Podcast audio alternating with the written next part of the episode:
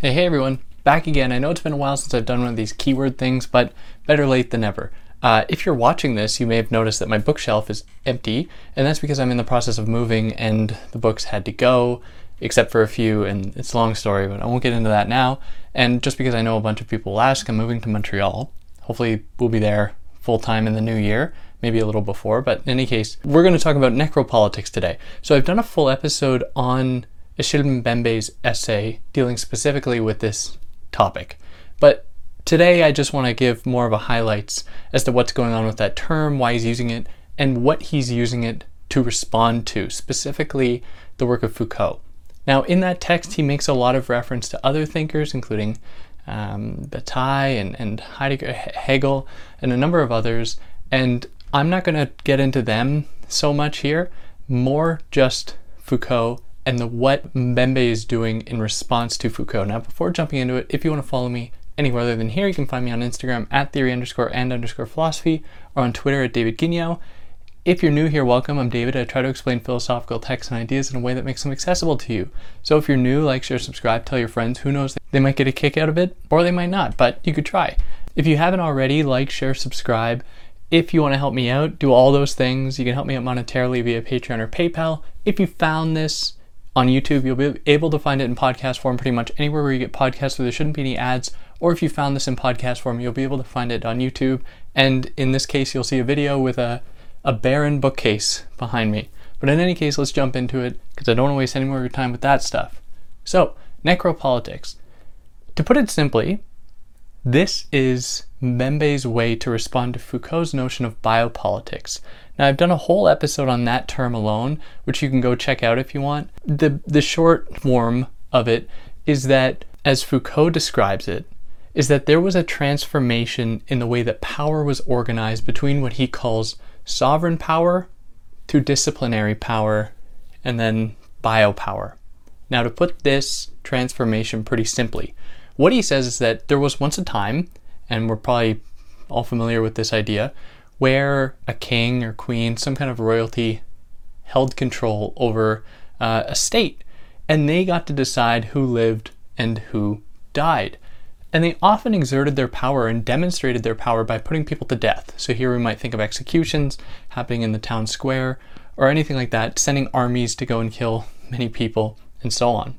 Now, Foucault says that there was, at one point, there was a transformation in this logic of control and power, where it became not necessarily about the capacity to put someone to death, but also how can a system organize itself by commanding life, by actually proliferating life, by putting life under more stringent control, not necessarily to end it, but to control it. And through this control could come a kind of proliferation. So we actually see a kind of expansion of life where the focus is on controlling populations and bodies over putting them to death.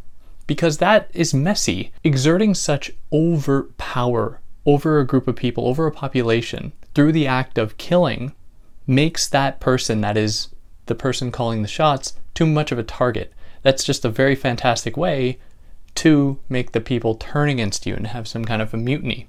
Now, in this case, because power works in such a way that it almost appears to be benevolent. And this assumes the form of control over populations, like over, for example, reproductive rights, the formation of various logics pertaining to race and racism, and these play themselves out in many institutions from uh, schools to hospitals, clinics, and so on. They appear to be quite benevolent, yet, and Foucault does this really well, he demonstrates that they aren't nearly so benevolent, nor are they marvels in terms of scientific development and rigor in the way that they claim to be. Now, Achille Mbembe is dissatisfied with this formulation because he's looking around, he looks at history, and he says there seems to be a lot of death still going on. There seems to be lots of people still being put to death, lots of people still suffering physically. They aren't their bodies aren't proliferating, they aren't being controlled through these institutions. There are bombs dropping on people. There are governments exerting unimaginable control and power over certain bodies. So he says, well, it seems as though biopolitics, biopower is only half the story. We also need a way to account for the death that is still ensuing.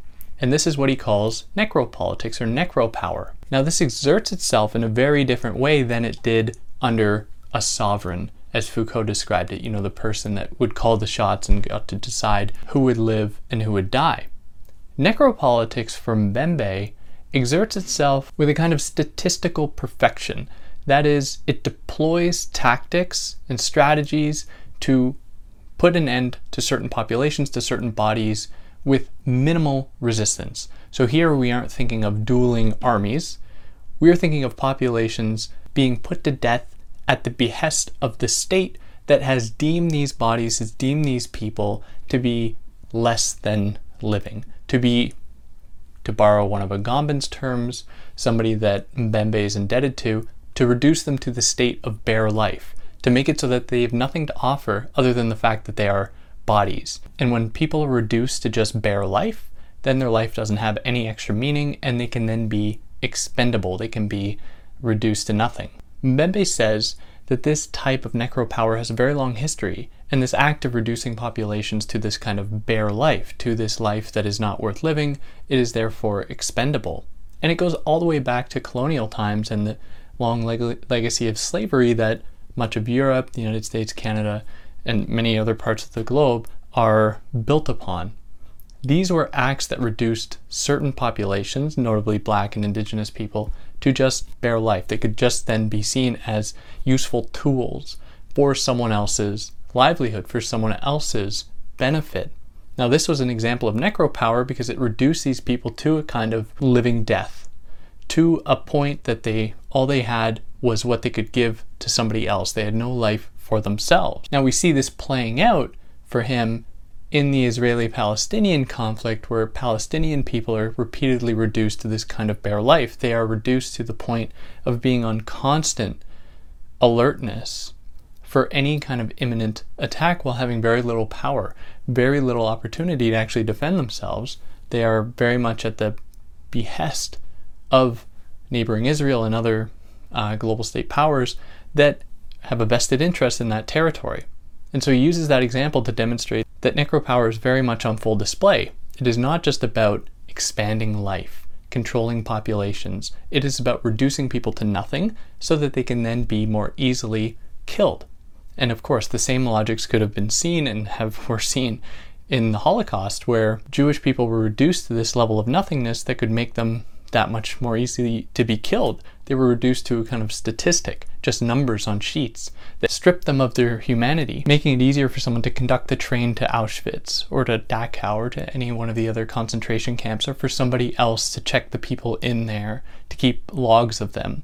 When you reduce people to that level of being, if we can call it being at all, then they become much more susceptible, they become vulnerable to these kinds of attacks, these wide scale necropolitical attacks against them. Now, these are all examples of what he calls death worlds.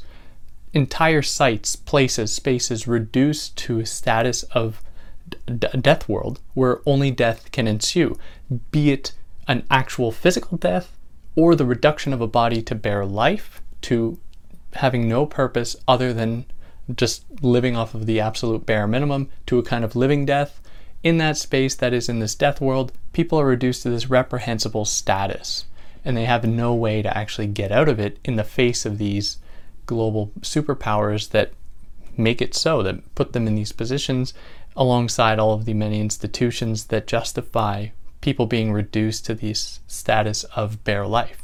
And that more or less covers what Mbembe is doing here in his response to Foucault. If you want more of it, go check out that other video I did I explain in much more depth the uh, the entire essay. But if you like what I did here, like, share, subscribe, tell your friends, and uh, yeah, catch you next time. Take care.